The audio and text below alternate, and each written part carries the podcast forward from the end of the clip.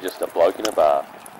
What is up, ladies and gentlemen? Well, it's not a packer up, boys, because we got the troops in. You know what? I, I was literally, we were about to, do packer up, boys, me and Maddie, and then I was like, oh, I can sniff something in the air. So I went out to the car park and I said, News team assemble! and the fucking Gurino and Timmy came sprinting around the corner. They were just hanging out. They were just in the fucking area. Uh, and they're here. Guru. I had a day head start on Timmy to sprint here in time, so but we got here. You started running on Wednesday night. half time on the road. Bloody hell. And I got the great Timmy. How you going, mate? Mate, that's the best intro I've ever heard. I'm better. You know what? I've had two days of being genuinely depressed from the Blues result. I think I'm sweet now. Mate, uh, and if you're all looking at us and you're going, ooh, you boys are looking hot, maybe the hottest podcasters in the game, that's because bloke brand new jumpers dropping not this coming Monday, but the following Monday. So I think it is the 6th. I'll just, the 3rd, sorry. It is the 3rd of July at 6 p.m. And there are limited numbers. So much we've ordered a smaller amount than we usually order because, as you can see, we've never done these colors before, never done this style before. So only the real, the real diehards will get it. So that is 6 p.m on the third. Be there once they are gone. This will be the hoodies for the year. We, we, I mean, look, we might drop them again, but that'll be at least another three or four months. But at this stage, this will be the hoodies for the year. There is a limited amount, guys. 6 p.m. Monday. Put aside your shekels. 79.95. 79.95. They are absolutely fantastic. Beautiful material, and as you can see, colours that we've never done before. This might be a favourite, just quietly. I, I love, it. Blue. I actually really like I, it. I was going to say, Camp, there's been some seriously elite bloke gear going out over the years. If we're excluding the jerseys, which are just in the league of their own, yes, yeah. I reckon these are my favourite. I love them because yeah. like like the brown the brown one with the big bloke, it's very like brandy, like you like it's a, almost like you're announcing like I'm a bloke community or whatever. Whereas this is like quite subtle, so you, you can wear it you know what I mean? Like it's more of a subtle kind of thing. So yeah, anyway, I love them. But let's get straight into it, boys. Before we get into it, Bloke Lager, get it from your local, the beer of rugby league. Uh, we're in every liquor, leg- liquor legends in Queensland, every single celebrations in New South Wales, Queensland, and ACT. Plus on special in all IGA liquors and thirsty camels across New South Wales. Boys, just a summary feelings about Origin. Yeah, I think uh, I think one thing that stood out for me, Kemby, over the last few days is that all the chat's been about what New South Wales didn't do rather than what Queensland did. And I just thought from you know from the very start of the series, all the decisions that Billy Slater made, I, I just I can't find one that he got even slightly wrong. Mm. And there were some big calls in there. I'd argue he made bigger calls than what Brad Fittler did at times. No, I think so. To, to take out two Origin, well, one Origin legend in Gagai, Kaufusi Origin stalwart, Kalyn Ponga, man of the match, game three. Like people are forgetting, he won man of the match in a decider, and then didn't make the game the game one next year. That is huge. And you look at all those guys that he left out, and you look at the guys that he replaced them with. Like they're all on track to be proper Origin stars of the future. I, I look at Hamiso, and oh, fuck. he's played three games at centre Remember that position he couldn't play because he was going to get fucked on there. Yep. Three games at centre, three wins, four tries. He's made 44 tackles. He's missed one tackle. My God. How much better could it possibly get than that? And you know what's insane? I still reckon he's got more in him. He's got heaps more in him. Yeah, like I still actually when you watch DCE doing that, uh, like chasing down Stephen Crichton, go back and watch it. When you see Hammer hit top speed, he just like eats up meters. Then he gets cut off by I think To'o. But he is just eat, like honestly, nearly might have caught him. Like he was eating meters. He is so quick. Timmy, overall thoughts? Yeah, look, Kemp, it'll be a cold day in hell when the words with any meeting come in our mouth that Queensland just get it. Like, shove that shit up your ass. but I have to admit, and it kills me to say this, it just Queensland wanted that series more than we did. Mm.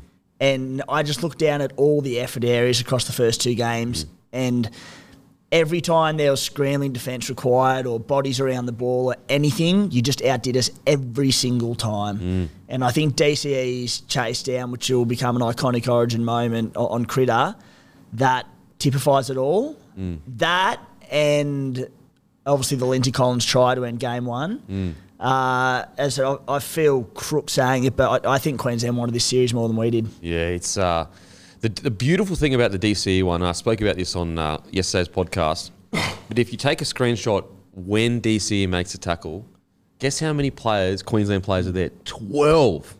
All twelve are there, ready to defend the next tackle, and then in the next tackle, Fifita gets there. So it took them 15 seconds to be ready to go again. We're- Like we are fully at full strength on our line.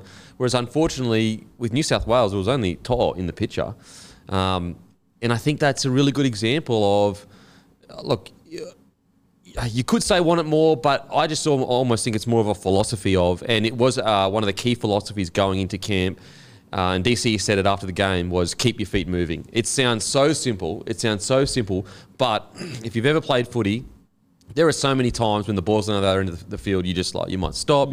Whereas Queensland, every single player at all times, like there was even like they were almost sometimes lining up for for let's say um, there's a, a breakdown in play and Reece Walsh is like skipping across the field. Usually you might get one battler that just does a mad run to hit holes. They were like three of the forwards running up to hit holes. It was almost uh, two, like even sometimes when the ball from dummy half uh, went behind some of the Queensland forwards, it was because there was too many keen to get the ball rather than just one hitting it up. Unbelievable. There there was one play throughout the game, and it, it came to absolutely nothing. But Cam Munster got it on the left hand side of the field. There was nothing on. He did his normal step, spin, and come back. As he was halfway through the spin on the other side, it was Reuben Cotter and someone else. They just went, yep. And they just both started to hit lines. Yeah. And it was just, it, it like, the timing of it all looked like they'd practiced it. but it was just Munster playing off his head and just everyone, their instincts just kicking in. Guy that's part of the um, Supercoach playbook, the Supercoach spy, he made a fantastic point on Twitter the other day, which stood out for me so much. And I, to be honest, I didn't notice it live, but the very first try is Val Holmes that scores it mm. off the kick. Controversial, whatever, shit happens. But you go and you watch that, and you watch that kick goes in the air, and every single New South Wales defender inside the centre stands still. Yeah. Mm. Teddy even stops and watches from about mm. 20 metres away. yeah. And, And like, as you keep coming back to it, and Slater keeps saying it, keep your feet moving. And- And, and we it- saw it in game one with Lindsay Collins, and we saw it again there. Yeah, I was going to say it was the same with the Lindsay Collins try, wasn't it? Yeah. Bodies in motion from Maroons everywhere. Yeah. And like even the DC try, the only way he got there was because he was almost moving across already just in case something happened. Like if he had been in his position standing still, there's no way he catches critter.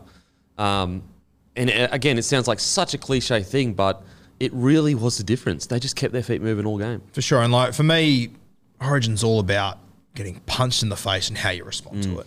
Reece Walsh puts that kick into Stephen Crichton, doesn't go their way, he makes a break for it. How does DCE respond to it? Mm. Gets on his bike and goes. New South Wales then swing it to the other side. Probably should have scored. Once again, another wasted opportunity. We turn the ball over, punched in the face. How do we respond? Pat Carrigan puts DCE away, Mm. Yep. skips straight to the other side. Was the pass forward? I think it was. You get away with them though. Shit happens. Mm. Yep. Deal with it. I And we reckon- didn't deal with it. I reckon um, I'll say the pass was definitely forward in my opinion, but I reckon the try under the new rules, as in Valentine Holmes, under the new rules where it doesn't matter about control as long as it doesn't leave the hand. I reckon the Holmes was a try, but it was a forward pass from Fifita. I think. And you know, I've heard a lot of New South Wales fans complaining about decisions that went against us. Just wind your mind back to game one and how many decisions went our way. We still did nothing. well, you've actually won the pen- penalty count nine four. of course, A- we did. and also, if if we get done by six or ten, all right, let's have this conversation and the one that we don't have about refs. When we get blown off the park by 20 plus points, Mm. you can't say, oh, there's two tries that could have gone the other way. It's like, mate, we were outplayed completely. Mm. Yeah. Don't blame ref- refs for getting blown off the park. I mean, even if we won by, if we, if we lose by six, if we did everything right in our backyard, then we can talk about referees. But we got so much wrong and made so many poor decisions, didn't ice so many moments that I think that we can't even have that conversation. All right, let's talk about we'll talk about New South Wales first, and then we'll get into Queensland. New South Wales, the biggest decision of the game, in my opinion, was moving Cook to centre. Now, there's been heaps of talk about it. First of all, I want to lead off with I thought Cook tried his absolute heart out, absolute heart out. And I know that, you know, growing up, he'd played a bit of wing, maybe some centre. But I have to say, I strongly disagree with the decision to put him there. Now, the explanation has been It's because he's fast. Reece Walsh is speed. It's actually funny. What did what were we speaking about before game one? We said Reece Walsh's speed is going to be a real issue for even a guy like Latrell because he's so big. He's going to not know whether to jam or not. And so, how po- like almost um, poetic that in the end that was such a crucial moment is Reece Walsh's speed. You could argue it it may have won the game because it, it was they put Cook there because they were concerned about. It. Anyway, so I understand where they're coming from with that. They're like in regards to he is fast, Reece Walsh is fast also, but I just feel that there's so much more to defending than being fast. Like some of our best defenders ever in centres have been slow centres. Like Mick DeVere, he wasn't quick. Matt Cooper, was he that quick? Like he was okay. Um, who else? Like Gasnier was a good defender. Any any any other centres that come to mind? That well, well, just like even players at the back end of their career who, who might have been elite speedsters early in the day, like Josh Morris, mm. one of the best defensive centres we've ever team. Don't get me wrong, he wasn't slow when he finished his career, but when he was a veteran in his early to mid thirties, and he didn't have the speed, but his defensive read was unbelievable. Yeah, and so like I just felt that defensively, and as as I said, the, the New South Wales coaching staff, they know, they've forgotten more about footy than I even know. But I just feel that surely there's more to defence, spacing, defensive systems. Okay. Will Reece, Chambers is a good one. Will Chambers? Yeah, 100%. Mm. Like, okay, Reece Walsh is really fast. All right, how are we going to combat that? We've just got to jam in and then slide from behind. So I don't know why the message didn't go out to, if they are going to go with Cookie, just jam, always jam and then just get Luai sliding in behind. So that aside, I just do not understand why Cam Murray wasn't immediately put there because not only has Cam Murray played centre, he's one of the best defensive players in the competition. He's one of the best players in the competition. I also think that what's harder, making a debutant run for 80, go for 80 in, in hooker, or Cam Murray playing 80 at centre. And not only do you uh, you know, not have Cam Murray in centre, you've got Hooker in centre, you've ruined the rotation of giving Robson a break and getting Cookie through the middle. Where was Cookie's try scored? Through scrap play through the middle. So I just think that that was such a big call. That was probably, well, I felt, I, in my opinion, it was the wrong call. Yeah, and I, it was a domino effect because it took away our entire plan at hooker. Mm. Now, I heard Brandy explaining it, and I'm so glad that Vossi pushed back on what Brandy was saying and asked for a deeper explanation because – like the more I listen to that explanation, honestly, the less sense it made to me. Mm. And that's a uh, hindsight, great call. I can show you our text conversations the moment Freddie made the decision. And in my mind, I thought, okay, Freddie's going to chuck Cook at centre for the next 15 minutes to work it all out. Mm. He stayed there the entire game. And you could tell that Billy Slater looked at him and went, good as gold there's our game plan. Oh, mate, they got the message straight away. Straight away. Immediately, Queensland game, game was directed all at Cookie. Yeah, and this is this is, comes back to exactly what I said after game one. You know, this game it was Damien Cook who was played out of position. Last game it was Nicho Hynes. For me, it's not about Damien Cook. It's not about Nicho Hynes. It's about New South Wales. And why can't we put guys out of positions and they handle themselves? Because Queensland does it. Tell me right now, no matter, if, even if it was the bad call, if Billy Slater said to Ben Hunt, "I need you to play centre tonight," mm. so he gets shown up, I don't think he does. Yeah, I, you know what's so I guess ironic about this whole situation, and and this is no disrespect, but like if there is one guy that emulates that Queenslander kind of mold, it's Cam Murray. Hundred percent. Yeah, so yes. that's what I don't understand.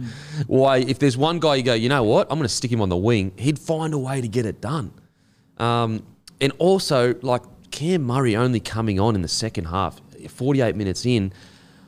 I, I think he should have been starting. I just. Well, like Brandy said himself, the plan was to bring Cam Murray in the 30th minute. Great plan. Yeah. What the fuck happened? I don't know. Why did we wait until the 48th minute to put Cam Murray on the field? He's he's one of the three or four guys that, in my opinion, is an origin player oh, in mate, our team. And 100%. I cannot believe he didn't get put on the field. And if the and the only reason I can assume why he wasn't put on the field or he wasn't put at centre is because he wasn't 100%. And if he wasn't 100%, was he, he, shouldn't have been there. Mm. You took a really hard stance on Campbell Graham. Why not the same for Cam Murray? Mm. And if you're going to back him to be there, you have to back him 100%. Well, Selwyn Cobbo, he could have pl- he probably could have played for Queensland. He had what was it two tries game one? Anyway, he was great yeah. game one. So Billy Slater was so strong in his decision. He was like, unless you're ready to go ripping and a tearing, um, he dropped after a win. He dropped the winger and brought in Coates. Timmy, thoughts on the Cookie situation? Yeah, look, I think to be honest, I think the Blues lost this series at the selection table, and it's it's not a case of hindsight hero because when we sit here and punch out uh, five podcasts a week, you can track back and boys, we said from the start of the series and leading into game one that we just we didn't get our bench right. I, I'm like such an enormous advocate, always have been, of picking utility back on the bench in the modern game. I think it cost us game one mm. with Nicho, who couldn't play centre, got found out there for the match winner. Game two, I think Cookie having to go out there. Just about, and we'll get into more detail soon, but just about everything good Queensland. That's a bit harsh on Queensland. A large amount of the good things that Queensland did, particularly in attack, that led to line breaks, were going through Damien Cook. We spoke about defensively, him being called out even in attack, like Jerome Luai, who's come under a bit of critique for his game, sure he didn't have the best game, but he still put Cookie in some pretty good positions in attack that an out and out centre catches passes. We had the overlap and we couldn't execute them because he was playing out of position. Mm. And look, mate, we, we, so we get a lot of things wrong in this podcast, but I think we were all pretty adamant on utility bench on the back from the start of the series. And I just think if Matt Burton is on that bench, it changes the outcome of this entire series. So I, I love Freddie, but he, there were some horrific, I think, uh, selection issues. And if you want to go back even further, yes, Matt Burton would have a good answer, but if Jack Wighton was available, this series is turned on its head. I would have been I would have been calling Jackie after game one, saying, "Mate, 100%. please, please." I will say, Well, you wouldn't have need to have called Jack Wighton after game one because game one he would have stamped his authority on it and he Yeah. would have forced himself to be picked again. So I, I will say, I think, like, I'm okay with Reece Robson being, sorry, Cookie being the 14. But what surprises me, and I understand, like, you definitely were pro Matt Burton. You, we spoke about this last week. But what I don't get is, like, the reason you chose Cookie was to have the one two punch in the hooking role. And so the reason for him being selected is no is just irrelevant. So if you are going to say to him, because apparently Fred, Freddie said to him, you, "You'll play center if someone gets injured." Apparently said that to him before. That, That was the plan. Apparently that was the plan. So if that is the plan, 100%, you got to go with Burton. Like you've got to go with Burton. Because we, we said when we spoke of that and you go, right, they've gone with Robson as the, the utility, or when I say utility, obviously the forward utility. All right, if you go and do this, at least we've got Cam Murray there to somewhat fill a gap in a position he's unfamiliar with. But then when it became Cookie, it was like, like what in the world is going on? You both already said it, but if Cookie wasn't fit enough to go out and slot in at centre when we needed him, he should have been uh, playing. sorry, Murray. But, uh, Murray, he Yeah. should have been playing. And Yeah. then if they're going to play him through the middle, I said playing bigger minutes. I just well, I, I also don't get like, you know, he's going to hit essentially top speed in the middle. He came on for 30 minutes and ran for over 100 meters. he was great. It was incredible. So it's like, I just, yeah, it's it's very, and that's so. Prior to the game, I felt pretty strongly give Freddie another year. He's your second most winning coach. You know, he's done some incredible things. But I just think after watching that game and, and just seeing some clear uh, decisions that I respectfully disagree with, and, and let's and we all agree here, we are huge fans of Freddie, huge fans of Freddie. That's why it hurts so much Yeah. to critique because like Yeah. he's, what he's, He's done for the. Blues and rugby league, and you know he he would have had you know philosoph- uh, justifications behind all his decisions, and if we heard them, we go, okay, I see that and I see that, but we can only say if what we talk about what we're going, if what we've seen, and a lot didn't make sense. Mm. Yeah, and so I just think after that, I believe clear errors. Like even Stefano played 12 minutes. Um, I don't understand that. Uh, you know, I don't. even To'o and Fox, the fact that they switched edges, Mm. and that's saying, all right, I made a mistake in game one. They'd played different edges to what they play at Clubland every single week. I know there was combinations, this and that, but so to swap them game two, it was admitting you're wrong and you made a mistake. Mm. Now that's admirable in some ways. To go, all right, I made a mistake. Let's let's rectify it. But why did it happen in the first place? Mm. And then you've got um, not starting Liam Martin. Like how you, I don't know. I, don't- I just don't think that you had the the luxury of having both Liam Martin and Cam Murray on the bench. Like they are uh, like okay, Queensland's game plan, and and you're aware of it. But at Suncorp especially, what do we do to you? We kick early on three. So what do you need? You need at least wide running forwards that are fit as anything, get back and take hit ups.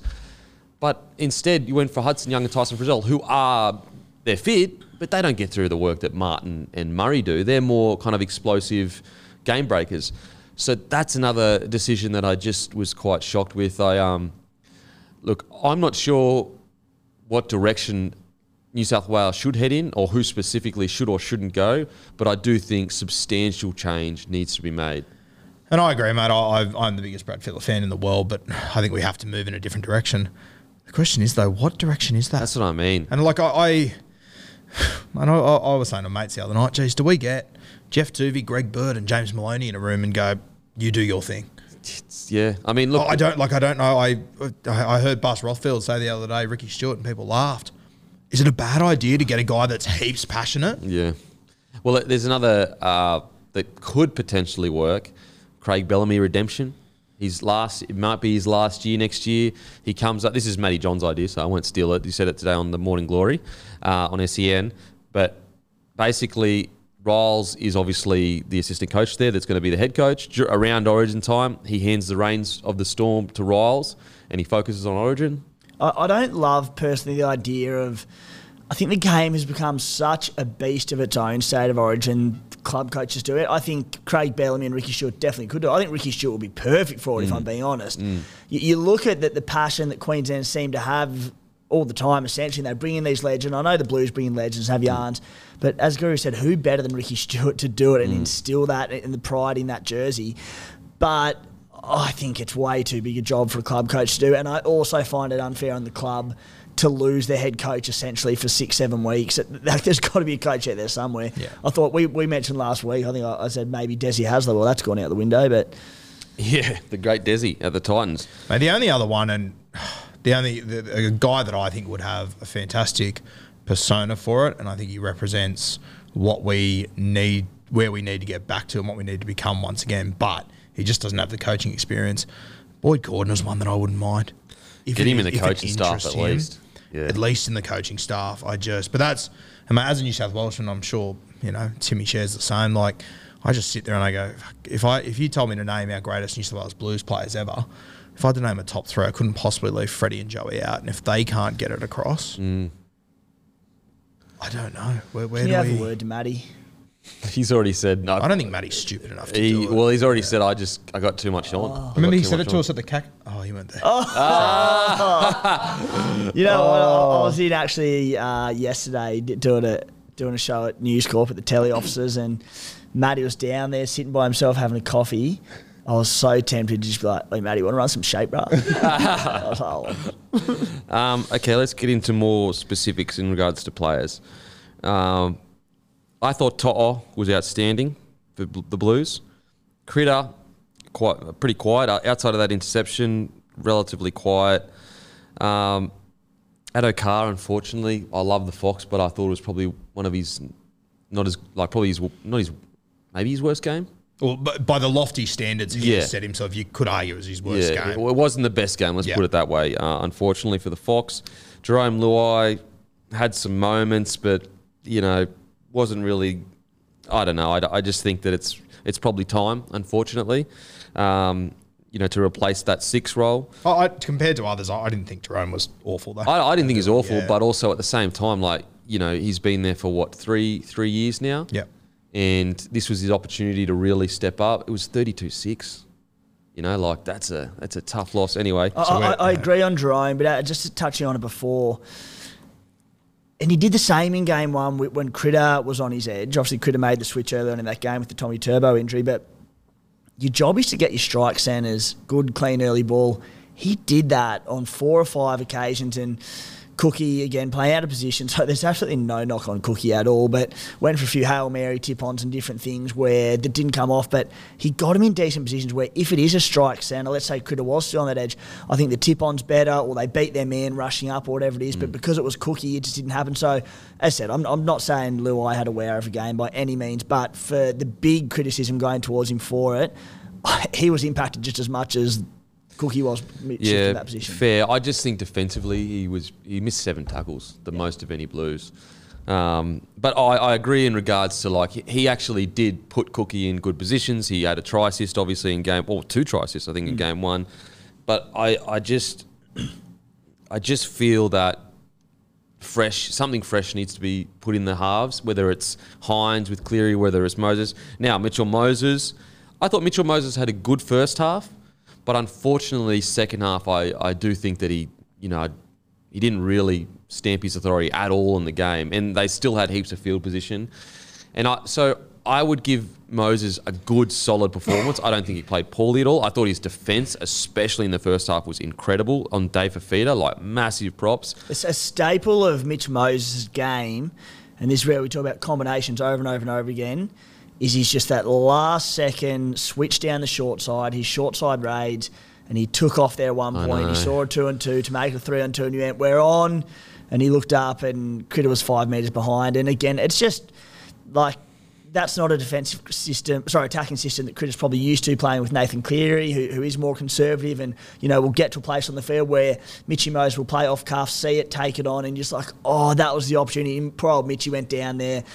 Critter didn't fight with him, like, opportunity blind. Yeah. Oh, I think this game would have got a lot uglier if Mitch Moses wasn't on the field in the first half, though. I thought he did do. Oh, really first half was yeah. great. I, I will say though that like coming out of the game, if Cleary played the same game as Moses did and they lost thirty-two to six, he'd be getting fucking crucified. Um, so I just I think that the people that are very adamant that Cleary's not the guy. I'm not saying he's going to be. I'm not saying that he's a definite for next year, but also I think like Wednesday showed that he's not the problem, guys. Cleary's not like you had all that field position again, and again you couldn't execute. I think that there is much deeper problems than any one specific player in the blue. Like this, there's attacking systems, there's uh, combinations that don't seem to be working. Um, so Mitchell Moses, I thought was solid. Again, I do think that he really could have stepped to the game a little bit more in the second half. Special mention to his first half chip chase on first tackle Oh, for the mate. repeat set. So good. That like he's come in playing for his Origin career to go for that on first tackle, seeing the oh. spacing behind the line. Was, you just went like if that went dead or went to Queensland hand before the line and they got the ball back, crucified. We went, no, I'm going for it. Jeez, was a big turning point, I thought, too, in this game when he put in that perfect kick to the in goals. And of course, it sat up in front of Munster. Yeah. Munster caught the ball, looked seemingly turns around in slow motion like he always does, and just got spiders on him, and people can't And what's get him. crazy is that's a second time. So the chip chase, Munster was already turning. Bef- like Munster is so good instinctually, not just attack. He was already turning before Mitchell Moses chipped that ball. Yep. He could tell just somehow he was going to chip on tackle zero. Unbelievable. He's a cracker Munster. If you t- I reckon if you told him to explain that moment to him, he He wouldn't would, be yeah, able to. no, no way. Um, so Mitch Moses is solid. I think so solid that he like solidly enough that there's an argument to be made that you could even go Cleary Moses at six. I think that he has enough attacking flair to be that six if he wanted to. Um, so I don't think he's hurt his chances anyway. But at the same time, I don't think he was you know incredible or whatever. And this is the big worry heading into next year for me. I'm going, who's going to be our nine, our seven, our six, our one, and our coach? Well, I As I think look at Queensland, and I know what the answer to that question is Yeah. going to be for the next five years. well, I think Reece Robson was outstanding. I think he was good too. I, I really think, and I'm really disappointed that we didn't get to see him rotate with Cookie to see what the what his physicality was like in the forwards. Because I thought defensively he was outstanding for you guys. Really wanted to see him play at 13 for yeah, 15 minutes. just to So, see, yeah. just to just see, to like, answer the question. can he handle the physicality? Can he be similar to Cotter? Um, I thought he was great. So I think Reece Robson, as long as he keeps playing well, I think he keeps that nine spot. I think you know, depending on wh- whether we want to go Cookie on the bench or Burton, whatever it is, I think Cookie. I just love the passion and energy Cookie showed. Like I know that he put center, and you know it was an issue for defensively, but I just thought that when he did get opportunity, he, he was pretty sharp. But it is going to be interesting, you know, game one next year when we're picking sides and whatnot. If Appy's fit and available, Freddie and them obviously like him. Yeah, I, I think that this idea of this Penrith core, I think that has is over. Has to be. It has to doesn't be. And, and I, I'm not saying that you shouldn't select the Penrith players. Mm. What I'm saying is, is that the idea that, okay, we're going to pick a core of Penrith players and we're going to play like Penrith because they're so good at club. The problem with doing that, and you can say it now because the series is over, but like Queensland already know how you're going to play because they go, you're just going to play like mm. Penrith. How much hours of tape have we got on that? Whereas Queensland, do you know how Queensland's going to play? No one does. And like, like, I can't stress enough that I'm not saying you have to pick Appy, but it is just it's going to be interesting again next year because Oh, it for feels sure. like we're throwing the cards up again and see where they land. Yeah, I know. Even like imagine dropping Cookie off having to play at centre. He got his recall, albeit due to injury with Happy. Like if he gets dropped based on playing 80 minutes at centre, Well, you're going to Tough. like I think realistically next year you're going to have to drop one of Cook or Robson. I think Robson's there to stay. I just think with his age, um, oh yeah, I, I don't know. I thought he was outstanding, and Cookie's had outstanding origins too. I personally like Robson Cookie. I know you like the uh, outside back utility on the bench. Um, at this stage, I would stick with the Robson Cookie, and I would make sure to stick with that. If there's injury with outside back, I'd put Cam Murray there. I hope that's not Cook's last Origin. Oh, please. Deserves so he deserves better way that. better than Yeah. that. Uh, now, number 10, the big fella. Payne Haas was absolutely incredible. Yeah, and it, out of this entire game, nothing broke my heart than the one time someone moved their feet, someone stayed alive on the entire play, and in your front row was back there for the chip. And of course, Queensland, you make your own luck 100%, but the chip bounces perfectly to the fastest guy on the field. It's crazy. And it just it doesn't matter that Payne Haas is there all of a sudden, which kills me. It, it deserved to be Yeah, a a big silver play. lining Deserved to be a moment, at the end where yeah. you're like, Payne Haas, game dead and buried. You're the only one covering. Yep. And that, that bounce. Mate, so un, like so heartbreaking. We, we, we saw it, Payne. yeah, We don't saw worry, we'll remember Payne. but yeah, like in 67 minutes, so 67 minutes in Origin in the front row, fucking hell. 21 runs, 160 metres, 63 post contact, five tackle breaks, four offloads, 41 tackles, only one miss, zero errors. In a team that conceded 32 points. Far out. And this is where, mate, like if you're if you're not going to start with Liam Martin, you're going to wait until the last 30 minutes to put Cam Murray on, and you're going to put Stefano on for 12 minutes either side of half time. What are you doing to help him? Yeah. What are you doing to help Payne Haas out there? Like, I'm, I'm sure we'll get to it, but the use of Stefano was mind boggling. Yeah, I, I didn't understand. Hey, mate, go there for five minutes, sit down for 15, then go out for another five, and you're done. Yeah, it, like wouldn't You're an impact front rower. Like, what? Uh. I, what I don't get is if, if you're going to play him like that, isn't that more suited to a nippy, fast, like super quick, explosive, like cheese almost? Isn't that more suited to that? Ten minutes of just going skits. I, I whereas a, a Stefano, it's you, I, feel like you, minimum twenty minutes to get him just to have that roll-on effect. Um, anyway, we'll get to it. Tyson Frizell, although I, I didn't think he played um, poorly, I didn't think, to be honest, I didn't think the New South Wales forwards played poorly. I, I, I personally thought you just got into good uh, good field, and you just struggled to execute. 100% Kempy. Yeah. I thought our forwards were quite good. We there were stages where we were winning the battle up front. Mm. The game was quite evenly poised. It was our back line again. Keep humming back to it, but whoop, keep humming back to it, but the centre spot and going back there, the damage was done there. But our- edges were so brittle and Yeah. so easily exposed. But I actually thought the forwards held their head high. You could, yeah, I mean, obviously the enough. scoreboard, yeah, enough. But I mean, obviously the scoreboard is the Thanks. real winner. But if you looked at the stats outside of the scoreboard, there's an argument to be had that they won the battle. Like Hmm. Yep. it's it's really so. You go to the team stats. They ran for more meters, had more runs, more post contact meters, more tackle breaks. Um, yeah, like there you go. like you know what I mean. Like so, you, there's there's at least put it this way, it's not 32-6, even though that's what it ended up being. So I I, I thought the forwards were right. I will say though that I just even though I thought Hudson Young had a much better game this game, eh, I just don't know how you can think that Tyson Frizell and Hudson Young should be getting more minutes than Martin and Murray. Like I just don't understand that. That's where, like, as you said, you know, so many of the stats favoured us. Like, if we would have lost this game by six and the stats were that, it's baffling. Mm. To get done in the fashion that we did, like that, that's just what state of origin is. Mm. And that's what, you know, I know Timmy said it before that, hate to say that, you know, we don't get it or whatever, but Don't say it, Guru. fuck me. you Like, say it, don't say it. But, like, how many things do we need to have go away? The stats in our favour, all these little things, and we just, Even if you believe it, don't say we it. just don't get those moments. It shits me to no end. So it was a a nine three penalty win for you guys. And that's what I mean. Like, look at that, all everything, a lot of things. So I should say, a few things were in our favour. Um, Guru's about to head's about to explode. where with the, just the forwards argument, we had attacking opportunities. We had field possession. We couldn't capitalise. Our back line didn't have the points in us. So you look at our forward pack. There weren't many forwards who you say, oh, they didn't name up or they had a bad game. Agreed. Agreed. Um, but, but again, I still just I don't understand how Cam Murray and Liam Martin aren't getting majority Yeah, of the minutes. sure. They're literally the Australian. um, okay. Um, Ikamanu. I mean, I look. It, I can understand people that may not have agreed with him being selected in the first place, But now that he's here, you cannot afford to burn another young front rower. You have to keep him in the side because that's because if you drop him now, that's another front. That's another young gun burnt. I, I just think that you've got to stick with it now. Yeah, and I mean, I, like I can't believe, Matty. How many series has Stefano been in there for now? Is, is this his third series? He's been around the camp.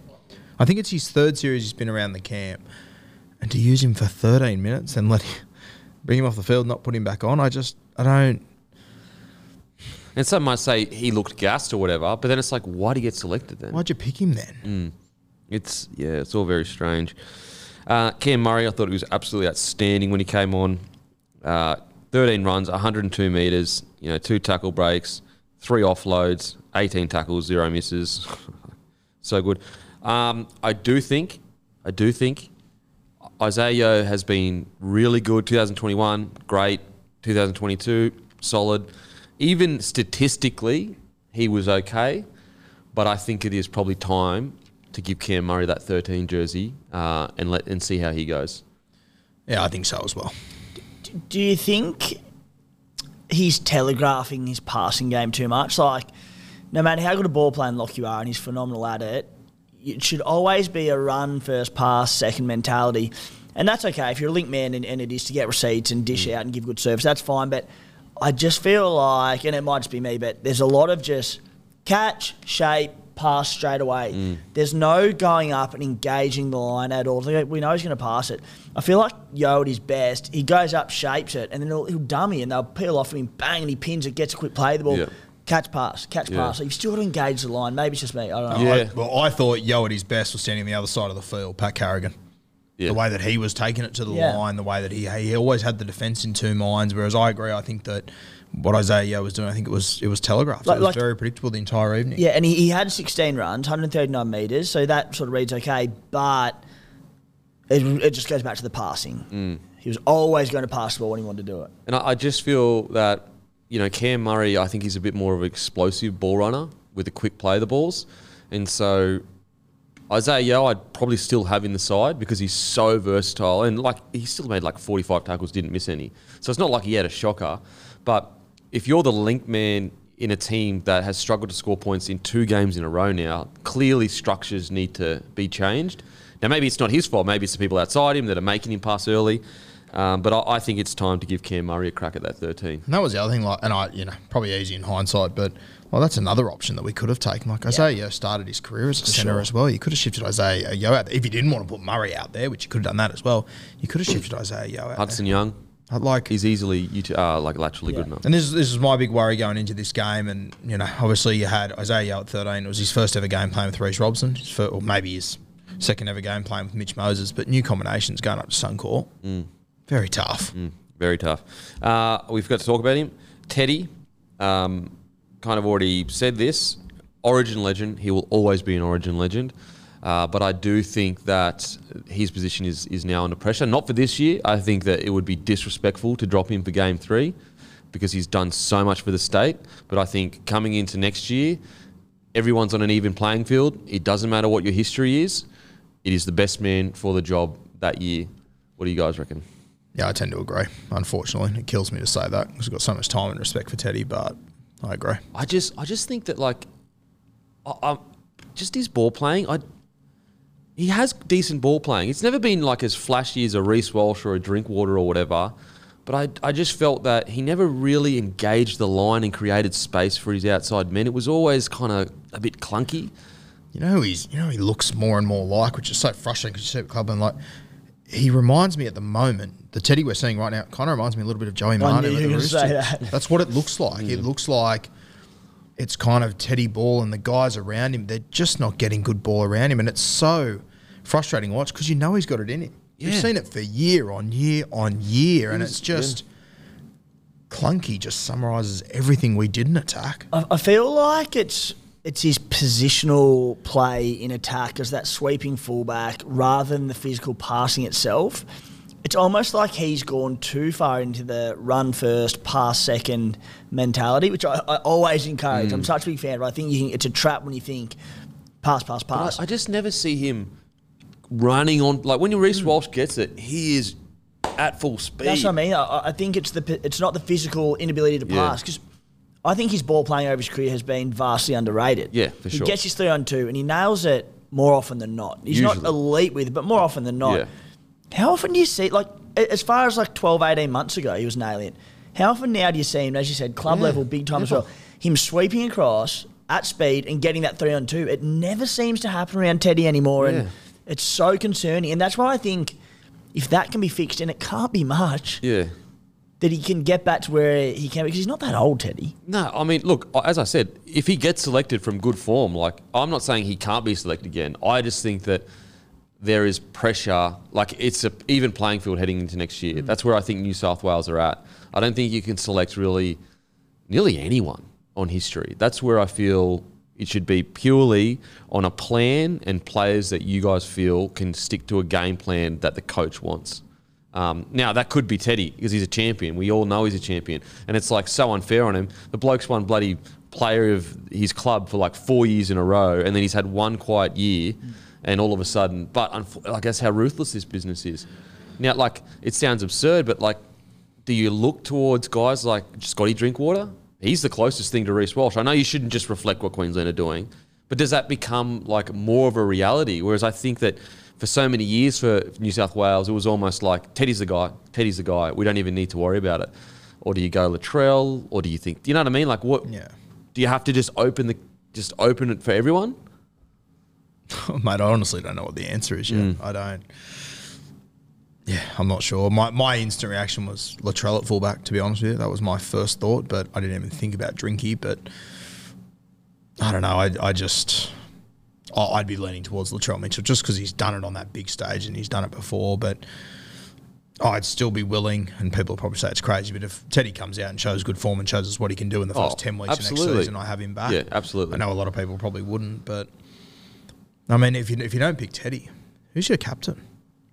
Well, I'd probably give it to Cleary if if you know Cleary gets selected.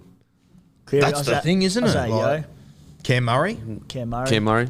Cam Murray. I'd be able to go with you know, depending on how it all plays out between now and then. It wouldn't shock me if we get to game one next year and Cam Murray's our captain and 13. Eh? Well, Cam Murray's a good one because there's no way he's getting dropped. No.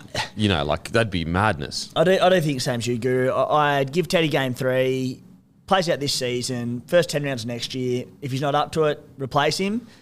But there's a lot of time between now and then for him Yeah. to say, no, no, I've still got it. Yeah, for sure, for sure. Oh, like I'm not. I all all I'm saying is is that it's not a sure thing anymore. Yeah, I yeah, think I that he agree. has to work for it. Yeah. And it is Um, going to be hard for Teddy because, like, realistically, he's going back to prove it at Clubland in a team that they're so far away from putting it all together. It, Yeah. it makes it hard for him. and yeah. he probably he has to be a little bit selfish in that side to make it work, which is Mm. Not what we want to see. He's in a really tough spot, Teddy. Yeah, tough spot, and it. He's just been so good at Origin level, far out. I hope people like. Look, I understand the internet. I understand we've got very short memories, but let's just remember how great this guy was. Like, and and it can still be, can still be. He he has been one of. I reckon he's honestly. I would consider him a New South Wales legend and one of the most consistent players yeah. ever, ever. Um, but yeah, as I said, like the only guys that I'd sit here and say next year are definitely, well, not definitely, will depends on how they play, but most likely is To'o, um, Haas, Murray, Martin. and Martin. That's that's probably the the lock, lock, lock in uh, at at the moment. Now, obviously, things can Turbo and change. Latrell if they're fit. Yeah, fit turbo. Yeah, yeah. I, I don't think it's as sure a thing as it used to be. Just because it's like it's the injuries are just happening so regularly. It's such Yeah, a if- he's yeah, I, I, I think though if he is fit and available, he has to be there. It's it, mate, the only time we compete with you or beat with you is when we got one of those. But like, let's field. say he has another year like he had this year, where he's he's mm. maybe he may be injured, he's in, he's out. Like I, I think he needs to have. There's prerequisites, put it that way. Like he needs to mm. have a good, solid, you know, five or six rounds of rugby league under his belt, mm. rather than because like put put it this way, going into this year it was literally we just need one good game. And, and and sorry to harp on about the bench utility, but you've got a bloke there who a breeze picks up and he tears a pec. He gets injured at any sort of drop of a hat. Like, doesn't that just buy more into you have to have someone to cover Tommy Turbo like on top of everyone else? Mm. Like, let's say it was Campbell Graham, someone there, and just reduces that injury risk a little bit, makes a bit more sense. But No one was shocked to see Tom Turbo go down injured in that game. It Especially when you to originally picked the side. Latrell Mitchell was under an injury cloud and did get ruled out eventually too. Yeah. It's tough. It's, It's ah. tough. I feel terrible for Tommy because that, that injury is like it's it's not a you- like you're not training hard enough. Your diet's bad. It is purely just like an impact injury. You cannot help exactly, that. Yeah. And it goes the other way too. If we, you know, if we ran out with Matt Burton on the bench and Cook goes down in the first few minutes, it's like it's it's hard to balance it out. But I just Look, I think I, the, th- the thing that I think most people get frustrated with is like if you pick one way, play that way. You know what I mean? Like put it this: if, if you go, okay, we picked Cookie, Murray went out there, he got gassed by Reece Walsh. We go, you know what? Damn, Yeah, so bad. Damn, Murray got gassed. We lost our Tom Trbojevic. Fair enough. If the other way goes and and Tommy goes down and Burton goes out there, but Reece Robson struggles for the 80 minutes, damn. You know what I mean? Like eh, that. I think that's what most people are a bit frustrated with. Is we went like this in between route where we picked the the hooker rot. Well, not we. They picked the hooker rotation and then went the Burton route. It's, you know, like that's what is. And doesn't it just all, for me, like, hate to say it, but it all comes back to what Matty John said six weeks ago. I'm sure he was trying to take the piss out of Joey, but fuck me, tell me anything he said was wrong. The Queensland know exactly what they're going to do. They know exactly who they're going to pick. They know mm. exactly how we're going to play. For me, once again, I like I, I even listened to Brandy explaining what they did after the game, and it still made no sense to me. Fre- Fre- Freddie, I, I believe, looking on now and having seen how it did play out, went into it that if one of seven players was to go down injured, Damien Cook was going to the back line. A bloke who'd never essentially played there. I think he played, like, going up, He whatever. played a little bit of fullback for the Dragons at like 20 years old. I remember it. Yeah. But still, like, Yeah, it's, it's not it's a while ago. Um, Like that, that that's a decade ago. yeah. yeah, Big ask. it's it, oh massive, massive ask. Um, yeah, it, it, you- the, what it, what exemplifies Billy Slater and, and the the idea of like they had a specific plan and they stuck to it or whatever. It's Dave Fifita. He didn't try a single Yeah. bit of flash. He just ran the ball straight and hard at Mitch Moses all night long. He didn't even consider anything else. All his job was to just run straight and hard at Moses. And I think that that's a really good example of Billy Slater saying, "Wait, mate, you aren't picked to break tackles, score a million tries. Your job is to run hard ten times at Mitchell Moses," and that's exactly what he did. Yeah, and if you want further evidence, I think look at the fullback Reece Walsh. What, what have we been saying here for ten weeks? So talented, just needs to get those three errors out of his game. Makes one error in two games in his Yeah. debut, and they went after him too. And he was throwing crazy balls. Like Yeah, he, he didn't take no risks Yeah. whatsoever. He took calculated risks at the right time and nailed it. My God, that's terrifying for the Broncos. the, sorry, the Broncos opposition. Come on, boys, if you for the casual sort of f- football fan out there that listens to the bloke potty, when we talk about Cookie out of position, we sort of keep saying a few different things. But go back and have a look at. Kemp, you touched on the technical technical side of it earlier with Cookie at centre, Mm. but defensively, uh, the Xavier Coates try, and it was the one where he jams in where he had absolutely no need to do. They had him covered, and this pretty safe defensive position for the Blues turned into bang, catch, pass, try, Mm. and and that was just go have a look at it, and you go, oh, okay, so he shouldn't have gone in. He should have just stayed out on his man. Because the thing at playing defending at centre, it's a decision making Yeah. position, and, Oh, that, and that's where he's fast, mad. It's a decision making position, and Mm. that's where it matters so much, and that's where it's so much easier if we would have just taken an edge back row and say, hey, shift one spot. Because the reality is, when you're defending in the middle, Well, I don't. What I don't like, get you, is- you have to be a good tackler to defend in the middle. You have to be a good defender to defend at centre, and there's such a difference. Well, what I don't get though is like, okay, if you're really, really concerned about Murray out there, just push Luai out one further and put Murray at three. Yeah, like because then he's literally only a few meters away from where he would normally be. Luai definitely could defend at centre. Like, yeah. It's funny too. Like I mentioned before, Reece Walsh made one error. Do you know what that one error was? Mm. It's when they did a quick shift coming out of their own end, and he dropped it cold because he looked up and saw Damien Cook, and he was already thinking, "How am I going to put the ball down?" It was the one time that he dropped the ball, and I just sat there and went, "Thank God, he was about to skin us and make us look stupid." mate, what about the night, essentially first run? I know he threw the silly ball, but he just went whack right foot, boom, big fend On Cookie, hey? line break. No, on Luai. Oh yeah, but he did step. Yeah, he did step Cookie. Yeah. And thank God he threw that ball Ball. over the sideline. Yeah. But it's just like, you know what? I'll cop that silly ball because that is ridiculous, bro. This is Origin. You don't just you don't just right foot boom fend line break. That oh. doesn't happen. Was there anything more poetic than the end of the game when Queensland kicked to that edge? Damien Cook goes up, takes a great catch, but playing out of position, drops the ball in the oh, air. Gets No one gets near it. And who puts the ball down? Nanai, picked out of absolutely nowhere. And what's he best known for when he's playing his best footy? Tries off fucking kicks, and he's the guy that's there for it. Did, didn't that? It summed up that for the Maroons and the selections, but didn't it sum up poor old Cookie as well, who tried his ass Arse off? off, It was yeah. a great take. Gets taken out by his own player, and Fubsy just like give the. Give the where bloke a is the break. footy god? Yeah. Oh man, what did Cookie do to the footy gods? Yeah. Um, yeah. So I I feel so sorry for Cookie. As I said, he did he ripped and teared. He tried his heart out. He just getting thrown in an Origin at centre. Fuck. And you've got Munster and DCE going. Oh, okay, sweet, let's go.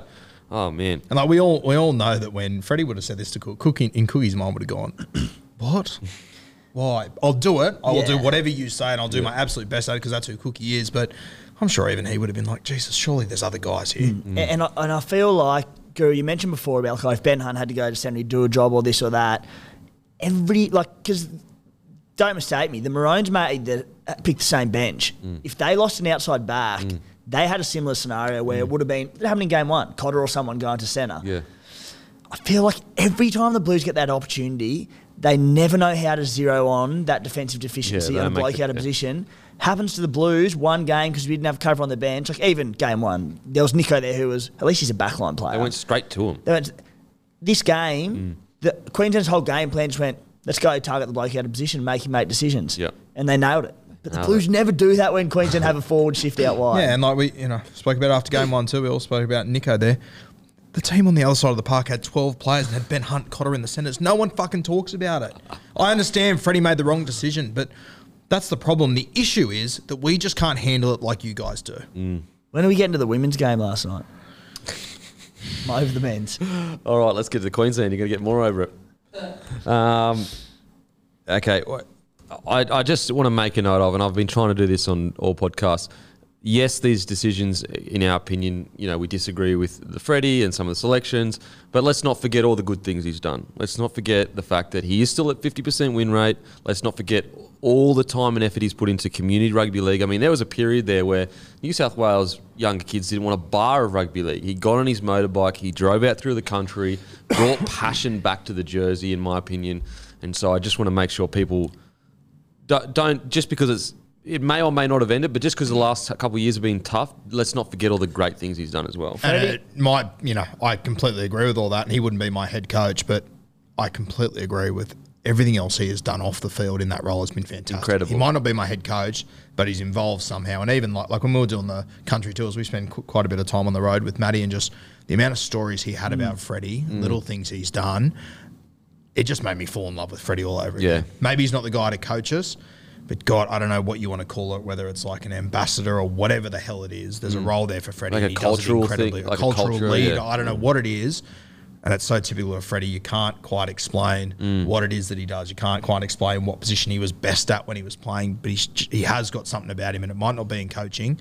God, he's done a tremendous role for New South Wales. Yeah. Ken and Eyes will be the man. Yeah, Freddie Fiala. legend, absolute legend. So, whatever happens going forward, let's remember also the great stuff he did as well. Let's not just fucking oh the whole thing was shit and this that. No, no, this guy has dedicated his life to New South Wales Rugby League. It may not have turned out the best, but he has dedicated his fucking life to it. There's a reason why Kempy has his picture on top of Darren Lockyer and the other. Oh, that was low, Guru. That was really low. Trying to give your coach credit and you bloody just kicked the boot in. Uh, let's give your coach some credit. Let's get Okay, let's get into it. Reece Walsh at fullback. I mean, talk about. Look, I honestly look. Maybe I'm wrong, but I feel like if he was being coached by any other coach, then maybe Wayne Bennett could have handled it. But any other coach than Billy Slater, I think that maybe game one gets to his head a little bit, and he comes out game two. I mean, he was even ne- nervous game two, but I think Billy Slater did such a good job at just keeping him focused in on what he needed to do. We saw obviously the explosion at the end, but they were tar- like this kid. He's he's tiny. He's he's there's not much of him. Came out and like he obviously came out and apologized after, but came out and said some pretty harsh words about New South Wales.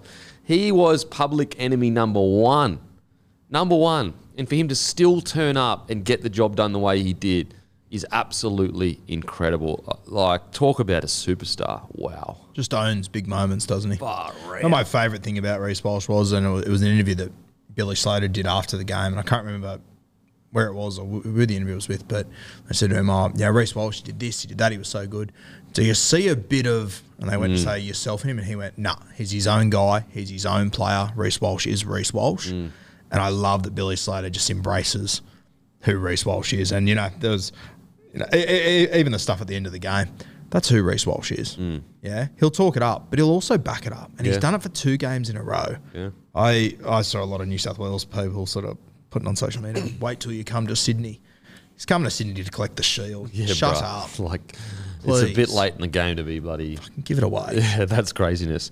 Um, he was electric, and like these weren't easy tries. These are high risk, high skill plays that he like the like the over the top. Like we're not because there were so many other great things that happened in the game.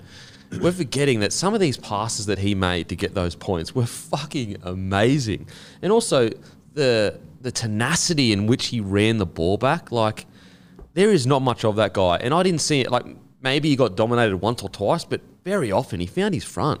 Yeah. Crazy. And even like, you know, that's, that's now two games of origin where we had Nathan Cleary and Mitch Moses. Two of the top three or four best kicking games in rugby league. Yeah. How often did they find the turf? How often was Reece Walsh caught out of position? Like once at the start when he was nervous, and that's it. How many games of first grade has Reece Walsh played? 30? Yeah, 40 max. 35 or something? Yeah, Like, crazy. As a footballer, he, he typifies everything that's great about rugby league, and he's going to put so many bums on seats and be such a great, as what we said leading into the game, leading into the series, mm. be a pin-up boy for rugby league for so many years. Well, now he's done in the Origin Arena. We know he can handle the big stage. It's like, well, it's, now it's undeniable. Like I, like every Blues fan on the planet, at the end of the game, wanted to jump through and just put on his chin at full time when he was carrying on. And I'm just sitting there going, it was because I had this just moment of, oh, it's just to be another love hate relationship with the Queensland Saints. I love him so much and as a footballer and enjoying everything he does. But then I'm just like, he's to terrorise us for the next 10, 15 years.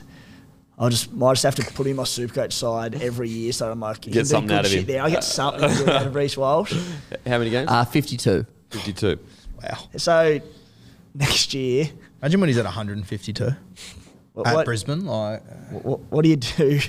What do you do with KP in him next year? Well, at the moment, it's his jersey. You don't drop Yeah. Mm. Walsh, but like KP's fit and fire. If KP's fit, he will fire. What a problem to have. Crazy problem to have. The- the- You're in, you're now in a rare position where, like, even if you were to lose Reece Walsh next year for whatever reason, like, your team could get better. Yeah. If you get KP Yeah. at his best with a point to prove, it could be more dangerous. Mm. And the, the way Billy coaches, or like this all-out attack, picking his best team, he'll find a spot for KP next year. Mm. And I know it's hard because you have this two-hooker rotation. So do you put a little KP on the bench? I bet he'll do it. I bet he'll do it. Then he just plays Hunt as that 13. He gets minutes to him there. And then he has KP coming on as the extra, as other X factor. Conservative coaches wouldn't. Probably doesn't make complete sense, but I bet Billy would game one next year if they're fit picks them both. Yeah, uh, it's going to be interesting that because I reckon maybe a plan could be let's say Reece Walsh keeps killing it and then DCE retires in maybe two years. Ben Hunt goes to seven, Grant goes to starting hooker, Ponga goes to 14. That could be something that builds, like, keeps that. Mm. I like that because then Harry's got 80 minutes in him. Mm. Fit as a fiddle. He can do it. You don't have hooker cover on the bench, but if he goes down, Hunt goes there and KP comes in on the halves. Other big advantage you Like got is you that. got Reuben Cotter. Oh, got it too. And also, he covers outside backs. If an outside back goes down, Kalyn Ponga goes there. And I, honestly, I reckon KP could he could bang out, I don't know, 10 minutes hooker if he had to. Of course he could. Yeah. Remember when he banged out 10 minutes at lock and looked like a fucking immortal on debut? So I I reckon that might be a, a bit of the plan. Um, depending on how good Dearden goes, though, you know, Yeah. Dearden might be the guy that steps straight in, but maybe not because he may not be ready to like organise the troops yet. In saying that, there's no indication based on what Dearden has shown us that he won't be ready Mm. at this point in time. Mate, he was outstanding last week. And if anyone's going to get the very best out of him, it's B. Slater. Mm-hmm. Uh, Coates, he was outstanding. He was so good. He was so good. Like he was aggressive. He was taking super tough carries, five tackle breaks, eight tackles, only one miss, zero errors. Like, just, just so good, so so good. And then obviously, you know, even just the pressure of him catching balls, it essentially got us two tries because you got the Fox obviously knocked the ball, um, like didn't catch the ball, and then Addo-Carr comes racing in because of the pressure of Coates, essentially. Um, you know, he played outstanding. Valentine Holmes, Jesus, he can find the try line in Origin. You know what almost made me cry this morning? I think it was on the Hello Sport podcast, and they said, How old's Val Holmes? And in my head, I went, oh, 30, 31. He's 28 years old. No, I know. Uh. Like, he's going nowhere. I was looking at him compared to the rest of this team, going, He's the older head. Mm. Like, he's still got five years of origin He's hitting his prime. It's crazy. It's unbelievable. I mean, so we've already talked about him, but fuck, I knew this kid was special, but I don't. I don't know if I knew this. I really didn't. I, I knew that he had so much untapped potential, but to come in and just go to another level, it's amazing. it is seriously amazing. Taulagi, like he was unbelievable. You know who, who Murray reminds me of? Matt Sing. He just he does everything right on the ball, and then I mean, like uh, imagine if you imagine like if we would have sat here three weeks ago and gone, oh, he's one of the best defensive wingers in rugby league, people would have gone, what the fuck are you talking about? Yeah, yeah. He saved about four tries in this series, Literally, And then whenever his moments came in attack where he had to deliver, got it right every single time. know. Shout out to this guy. He has been praising him since about round four, and I've been sitting there going, you can't possibly leave Dane Gagai out. Just you nailed that. You nailed that. Done. Thanks, mate. Because I, That yeah, hurt I'm, me I more was than the the New. South Wales loss, but you nailed that. I was Tough the same. it's a tough week for Guru. Um, I was the same, mate. I, I was the same as Guru. I, I, I don't get me wrong. I think Taulagi is a good player, but I was like, there's no way you can leave Gagai out of that side. But Jesus, so good. Um, Cam Munster. What I loved about Cam Munster's performance, did he have the big crazy plays? No, but geez, he was level-headed. I mean, he was even telling other people, "Stay calm, stay calm." You going, "Who's this bloke? Who the hell is this bloke?" Like he was so calm and collected, and the big plays that he made. Obviously, those two kick um, covers, but even you forget that short side raid where that bounce went bad for Payne Haas. That was Munster taking it on the fifth tackle on a short side. Like that's a big play in Origin. Isn't it wild with Munster? And like we obviously talk a lot of super coach. And the thing is with Cam Munster, for every other player in this comp that's a big super coach player, if you look at their matchup and you go, they're going to win by 40, you go, that's a great super coach day for them. Mm. Munster, we go, if he's not needed, he won't deliver. He'll just go, mm. okay, you guys don't need me right now. Yeah. It's when he plays Penrith and these sort of teams in the NRL that super coach wise, we go, oh, this is where Munster will stand up. Yeah. Isn't this a classic game that in the game before this, they were down to 12, they were down on the scoreboard, Munster went, okay, I'll win it now. Yeah. I'll do what it takes right now. This game, he didn't need to. He He's- ran for 173 metres, the think it- most of any I think Queenslander. it's such. Uh, I think that stat there, Kempy, probably typifies the Maroons' performance a fair bit in that 32-6, call it what it was, a demolition. You'd think, all right, so one-sided. There'd be blokes, a few blokes running for over 200 metres, if not that, 170, 180, 190. He was the most metres in the Maroons team very comfortably. Reece Walsh, 146. Goes down to Lindsay Collins was the top running forward by, with 136 metres. Like Tino 84, Fifita 84, Nanai 69, Grant 51, Flegler 45, Fodder 77. A lot of these blokes, no one really stood out meters wise, but just such a 1 to 17 performance, wasn't it? Yeah. And I know that outside of Cotter, who went in the 80, there, there was such a well dispersed spread of minutes. I know I Yeah. really played big, big minutes, but again, well, the lowest was 30 minutes. yeah, go, goes back to Billy. He's just, he's nailed that, hasn't Mm. How, how good was um, Waker off the bench? Jeez, he put gave us some momentum. He come on and he just he was just rolling through the middle, just that big, thick, like figure. Like he just rolled through the middle. Um, obviously, Tino, my God, this guy is unbelievable. DCE, is it one of the great Origin redemption arcs? One of the greatest. It's unbelievable what he's done. I I honestly thought I thought after that test match that he lost to Tonga, Mm. I, I genuinely thought, oh, his rep career is probably over. His rep career started that day. He might get that jersey back at he the end will. of this year. As if he oh oh the Kangaroos jersey. Yeah, he might get it back off Cleary. Argument. That's how good he played. I love that. He will. Oh, the Kangaroos one. I thought you were telling me to get the Maroons jersey next year. Like, yeah, can people That's, yeah, fucking great tip, bro. Great tip. No, no, he like he genuinely. Slater might be the coach. Too, you never know.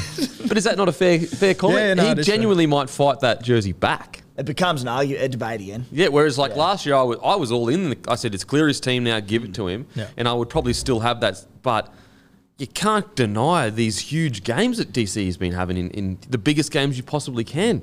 It's one of the greatest redemption arcs, and it would have been a few years. It was so tough for Cleary in regards, but he just put his head down, bum up, didn't complain, didn't sook, and now he's beloved by the state. Well, it would have been interesting if the Kangaroos didn't win the World Cup. Mm, because yeah. then it'd be like, well, DC keeps getting results, but because they won the World Cup, you probably are Cleary's the man. But yeah, I mean, I think that he'll be in the squad at least, yeah. Um, putting pressure. I, lo- I love the comments that Slater had about that tackle of DCE. Yeah. It's just so good. He just said it was all about want. And he it- wanted it more in that What was a quote? Um, I can because we are. Yeah. It's I think it's like some older quote that uh, a coach, old coach said, "I can because we are." Fuck, Billy. Jesus Christ, make a grown man cry. I don't, like hearing him say those words and the way he delivered, I, I just sat in my chair and went, "Oh fuck!" So he's so hard to try. I can and not feel like. that hurting me in 2028, let alone 2023. Yeah. That's brutal. Um, yeah. Uh, now my next boy I want to talk as Tino. I think Tino's game was so underrated. I think it got a bit overshadowed by Co- Lindsay because Lindsay Collins was phenomenal, but fuck Tino was good. But my boy Paddy Carrigan, he is seriously on another level. Yeah, he is in every single Origin he's played. He's been in the top three on the field for me. Best thirty in the comp now, you reckon? It's getting hard and hard to push back on. I feel like the constant conversation is Murray or Yeo. You got mate, it's Murray. Or, it's Murray or Yeo gets to compete with him now. I think. Yeah, I They're think so different. I think Yes, yeah, he's more of yes. a front rower Yeah, kind of. yeah. But I think right now, form wise, Paddy Carrigan's the best. But I also think yes, he's more of a front row. But I think if you if you put Carrigan into the Penrith system, and Ivan Cleary said, "I need you to play Isaiah Yeo's, Mm. Yeo's role." Jesus Christ, Isaiah Yeo's role, he'd be completely fine. Oh He'd yeah, he, his Yeah. ball playing has improved out of sight. Like there was a period there where he really didn't have much ball playing, but just even like little things like his tip-ons to Collins, like geez, you know, getting across the field, a tip on to Collins on your edge defenders, so we're getting one-on-one tackles, and then we just go at you again. Like that's all Paddy Carrigan. And the problem, like. He was going right to the line, but also he is as big as a front rower that you have to be honest with him. Otherwise, he will bump you, just dummy and go. Um, I know it's very early days, but you know he's 25 years of age. Like in the position he plays, he could have 10 years of Origin left for him. Like he's a, he's a guy that I genuinely think by the end of his Origin Origin, career, he'll he'll be in Maroon's best 17s. I reckon. Oh, yeah, I, there'll be a lot of yeah. he I, might, he I might agree. have been a Maroon best 13. I, by the end of I agree. career. I think by the end of his career, if he continues this, he'll be considered an Origin legend. Especially because he's in a team that doesn't have Smith, Slater, Cronk, Mm. all these out and out legends. Like he is playing a genuine role in every single one of them. And I think when you look at Pat Carrigan and you know his Origin career, how it's going to play out, DCE is going to come and go. Cam Munster's probably going to come and go. He's a few years older than him. And Pat Carrigan's just going to be a consistent figure for the next ten Well, he's years. probably the next captain. I, he'd be my next captain. Yeah, he's probably uh, like If he was in the Blues side, he'd be my captain next year. I'll tell you that much. Mm. yeah. If DCE went, I'd probably give him captaincy. He's- Either him or Munster, but probably him. Yeah, yeah, by end of career, he'll be in the Maroons best ever 13 um, argument. Still got like you have to do a bit to get past David Stagg, but he's he'll be in the argument. Yeah, and we're not saying he definitely will be. We're saying if this continues, because put it this way, he could have won man of the match in every single one of Queensland's wins so far that he's played in. If That's how good he's Sportsbet want to give me a market, I will responsibly swallow it up. Oh yeah, let's actually sports bet. Let's get the bloody. Where's the um, sports bet tracker? Now with Sportsbet, you can track the progress of your same game multi with a tracker feature. There is now no need to switch between different apps to find stats and numbers relevant to your multi. Everything is all in one place on the Sportsbet app. There are also brand new markets you can track, including total player points scored, player A or B to score a try. Follow your multi the easy way with Sportsbet. New NRL same game multi tracker only on Sportsbet. Download the Sportsbet app today. As always, guys, gamble responsibly. You win some, but you lose more. But Sportsbet, the best app on the planet when it comes to having a punt. We all know this. We all know this. So if you're going to have a punt, you got to do it with Sportsbet, but do it responsibly. Now we'll continue. Uh, Flegler, outstanding. Harry Grant, solid. Reuben Cotter. Reuben fucking Cotter. He's played three different positions and arguably been man of the match in three of the games. Yeah. Maniac. Absolute maniac. I said, I said to Matty the other day, he is he's Dallas Johnson all over again, but I think he's more versatile. But more about it. explosive. Yeah. He's a he's a modern day version of Dallas. I think. He is so fucking good. Mate, he's on the edge. He started on the edge. Yeah. That blew my mind.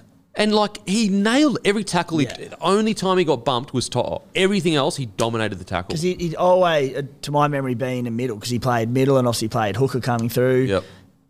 Big change to the edge. It doesn't just happen like that. unless you're Decider, Cotter. Yeah. like decider, Suncorp. We're gonna start you on the edge. Mm.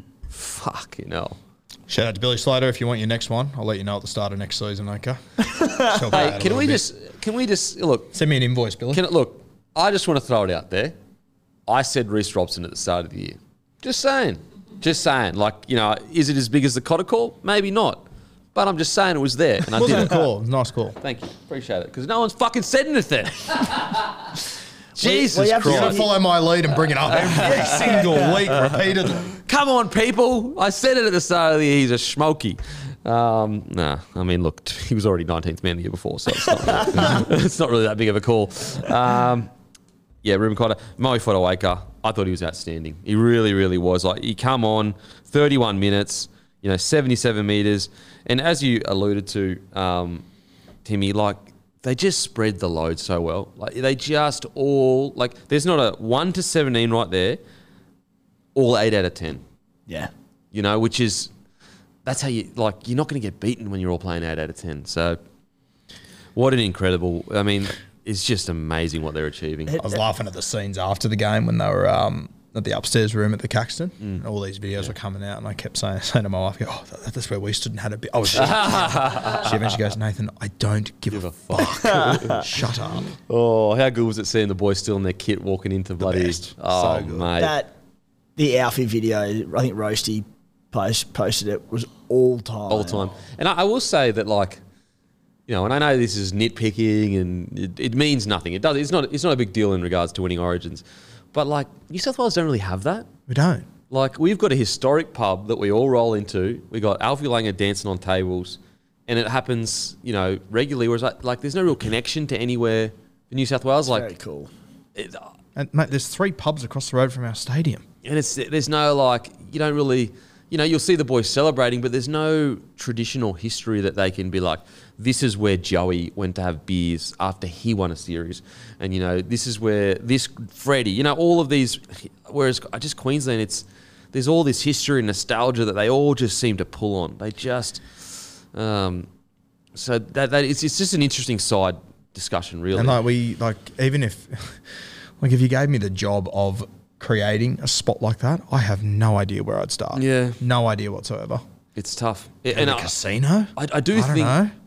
I do think it's like it is something that New South Wales, and I do believe Freddie tried to do this, but I do think that it, New South Wales, it is something they need to focus on. Is like building a connection to the past that is extremely clear, and it's easy to say because we had the eight in a row, but like I just think that there's a clear lineage for Queensland from like woe to here. You can see the connection. Like they all go to the same pub, they play at the same ground, they you know this. Whereas like New South Wales, I just and I look, it's a different state, and it's not a big deal, but it's very easy for Queensland coaches to like show the players like you know sure. And the reality is that, you know, when Queensland win a series in 2040, you know which pub they'll be going back to? they'll be going to Caco.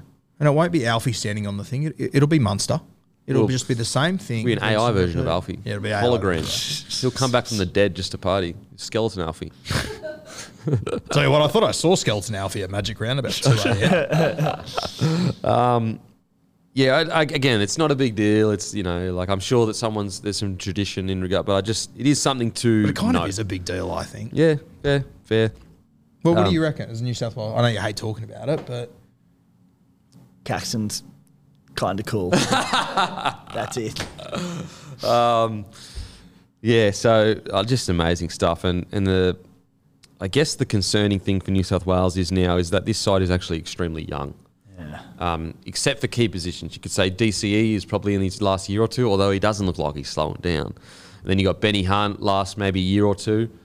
But you know, guys like Dearden coming through. I, I will say the one concern for Queensland that they have to address will be that structured, controlling seven. Can Dearden be that? I think he has a potential, but he's probably not there yet. Yeah, and I think that I mean we got Exhibit A. Our halfback went down last week, and it came down to the form of players in round 14. There was three and four different options. DCE wasn't available next year. There's no question for you guys. You, you know your path. You know where you're going. And I, I personally think that Tom Dearden would slip in there perfectly. Yep, he'd take care of it. Um, yeah. But even then, like what Ches you another year or two out of, and then you probably Benny Hunt go to seven, and you get a year or two out of him at the back I end of his reckon. career because he's a freak. By then, Dearden is what we keep saying. Like halves tend to peak in there about 28, 29. Mm. He'd be getting to his mid to late twenties by that point, and And he'd be about 25 by the like, yeah, yeah, so still pretty, Yeah. not that thing young, but Yeah. like there's another three, four years of development for him as a halfback and what Yeah. they want. Because I reckon in an ideal situation, and I haven't, this is just me guessing from watching Billy Slater, I reckon in an ideal world, he would want those guys to come in and wear the 14 jersey, like everyone did for Queensland. Oh, Queensland. Dearden. yeah. Yeah, I think the only thing that could like make that like change that is the fact that he's already debuted. At Yeah, six, that's the one thing yeah. with Dearden that makes a Yeah. difference. But I reckon, like everyone else in the future Usually, under, yeah. I reckon he will he will bring them in and say, "Hey, you got to show us you can earn." Yeah, for sure, sure. I, I don't was really happy to get through the Queensland part of this um, podcast, Kempy, but it amazed me at how quickly you slip past Lindsay Collins. Mate, Oh my god! Talk about like blokes just evolving when they put on a new jersey. You know, there's a few people over the years with Queensland who have done that. Dane Gagai's been famous for puts on that jersey and becomes a new player. Lindsay Collins, holy god! Yeah, you know it's meant. So after the game, like the journo kind of had the same reaction. Like Billy, like in the post press, Billy Lindsay Collins, where like where did that come from? That was the kind of vibe. And Billy Slater was like, mate. I want you to go and watch a Roosters game. Don't watch the Roosters. Just watch mm. Lindsay Collins. He said he's been doing this all year long. It just in a different environment. I knew Lindsay Collins would play like this. I think mad. my favourite moment of the week was a post in punters and dribblers, and I don't know who it was, but shout out to them, and it said. Geez, that Lindsay Collins plays good footy considering he discovered fire yesterday. I thought that was the best thing ever. And yeah, God, he is a gun. He just that. I I was doing it all live on the Instagram story, and he took a run. And I just went, "Geez, fuck, he's a good player." And then two seconds later, he picks up a ball on his toes, Unbelievable. pace, Fucking hell. just crazy. And I mean, like, e- even if he didn't have that moment in game one where he leaped over the Australian fullback in the 79th minute to set up the match-winning try of Origin with 12 players on the field, don't need to repeat that again. But just what he did in game two, just the little moments he had, simply incredible. And I loved how excited the other players were when he Yep. got man of the match. I think it was Carrigan and Cotter that came They up to put him. I think Carrigan put it over. His, Did he? Oh, yeah. mad. So the, it was just so good. And Um, yeah. I, I actually, I think it was 2020. I, at the start of the year, I think we're a few games in. I said I reckon Lindsay Collins will make Origin, and I got fucking smashed for it, like in the comments. Um, anyway, uh, he, he made his debut. Lindsay Collins has been putting these performances in for Queensland since 2020. You go back and watch that series. Him and Christian Welch in Game Three were fucking phenomenal. Um, Lindsay Collins is a beast, and he's what 25 years old, I think, 24, relatively young. He's 27, so he's relatively young for a front rower. He's still got at least three years, three to four years in him. Oh, mate, he is so fucking good and and just tough. Fuck, he's tough. There was a game in 20. What, uh, what, what year did you get the spoon? Was that 2020 or 21? Brisbane? Um, 2020, Whichever year that was, it was a game the Roosters were playing Brisbane and you got beat by 40 or 50. 2021, I think. Yeah, and he scored a good individual try. And I, I remember him was ra- raving about him. And I obviously hadn't watched enough of him yet. And I sort of thought, oh, this guy scores one try and people Yeah, are getting a little bit over the top. And then, and I sort of said that on the podcast, and a heap of Queenslanders absolutely pizzled me for Oh, it. really? And then I started watching him close and went, fuck, I might not have been more wrong about something. Mate, he's a fucking. Pro- probably a stat that I need to look at a bit more because it is an important one. But uh, just average play the ball speed, and you're going through it. Lindsay Collins, quickest average play the ball speed on the field with 3.24. Murray Taulagi was the only one a little bit quicker. He was 3.19, but a winger, very different story. But every other back on the field, both teams, every forward, Lindsay Collins. Fuck, a guy that big. Yeah. That is amazing. That is amazing. What How an many minutes did he play in the end? 42. Would you give at the moment the Wally Lewis medal? Does it go to Lindsay Collins, oh. Reuben Cotter, or Paddy Carrigan? I think I, oh, geez, Cotter's a really good shout. Isn't it wild though in an Origin series like this? Like they're the three guys we're discussing. Yeah, we're not talking about Crazy. DC, Munster, Reece three middle forwards essentially. Yeah, just battlers. Yeah, I, I don't know which one I go. It comes down to game three, but it has to be one of those. Three Right now, if you had to hand it out. Yeah, well, I'm probably going to hand it out to Reuben Cotter so I can fucking give you a shit about it. But my, my initial reaction was Pat Carrigan. Yep. I, I would genuinely give it to Lindsay Collins right now, but it'd take another monster performance for me to, to, to still be saying that after game three. He can do it. He's just Yeah. done two in a row, mm. but like I would be surprised if I was saying that after game three still. Yeah. I think I'd, at the moment, it'd be Lindsay Collins. I mean, we're talking about huge in the 32 4 6 win, match winning setup try, and then obviously everything, everything else he did.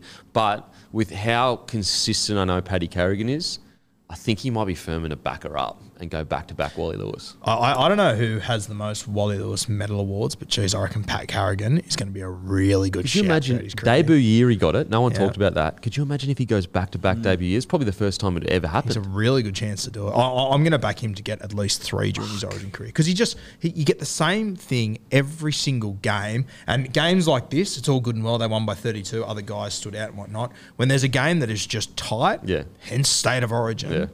Paddy Carrigan is always going to be in the top three. mate. He's fucking and like he just he's relentless. It isn't just in the first twenty minutes of each half. It could be the 79th minute, and he is coming from the fences. Um, anyway, Just quickly going up and down, it looks like Cam Smith's got the most Wally losses. How many? Oh, like ballpark. Uh, more than three. For 07, 11, 13, 16. you want to hear something even more fucked? This is going to really hurt, boys. I apologise. Do we have to be here for it? You have to be here, and you can confirm this, but I'm pretty sure New South Wales have only won four Origins in 18 years. For Origin series, is that what you're saying? In 18 years. Because 06. Well, you went 11 from 12 in that period. yeah. And then three since then. See you next week, guys. How fucked is that? We done? Anything, boys? Fuck, that's insane. I didn't want to come in the first place. Oh, okay. Fuck, I was just looking for a bit of feedback here. Well, what's that since, since 05? Is that right? Was 05, 14, 21, 18, 18, 19. 18 no, 5? Yeah. f- 18, 19, Well, if, you, if you start from 06, we've Oh, only, if you start we've from only 06, got yeah. 14, 18, 19, 21. Adds up. That's four by my count. You're onto it, Guru. You're onto it. Uh, make sure to give Guru a follow at Rugby League Guru. Give uh, Timmy a follow. SC Playbook One. Don't follow Timmy. Matter of, I mean, Matty. Unfollow Matty. Don't follow Thanks, Jimmy. mate. Unfollow Matty. Unfollow Matty if you're following it. Um, no, no. Give Matty the water boy a follow. Anything you need to push, boys? Uh, beers and break evens next Wednesday. Other than that, I think I need a nap. Okay, okay. Maybe for 18 years. Yeah. These uh, jumpers, the third, 6 p.m. Be there. Very limited amount going. Make sure to set your shekels aside. 79.95. They're going to be flying off the shelves. So set your alarms. Uh, and as usual, should we talk? ab- No, I'll go and fuck myself. What are you really gambling with? For free and confidential support, visit gamblinghelponline.org.au.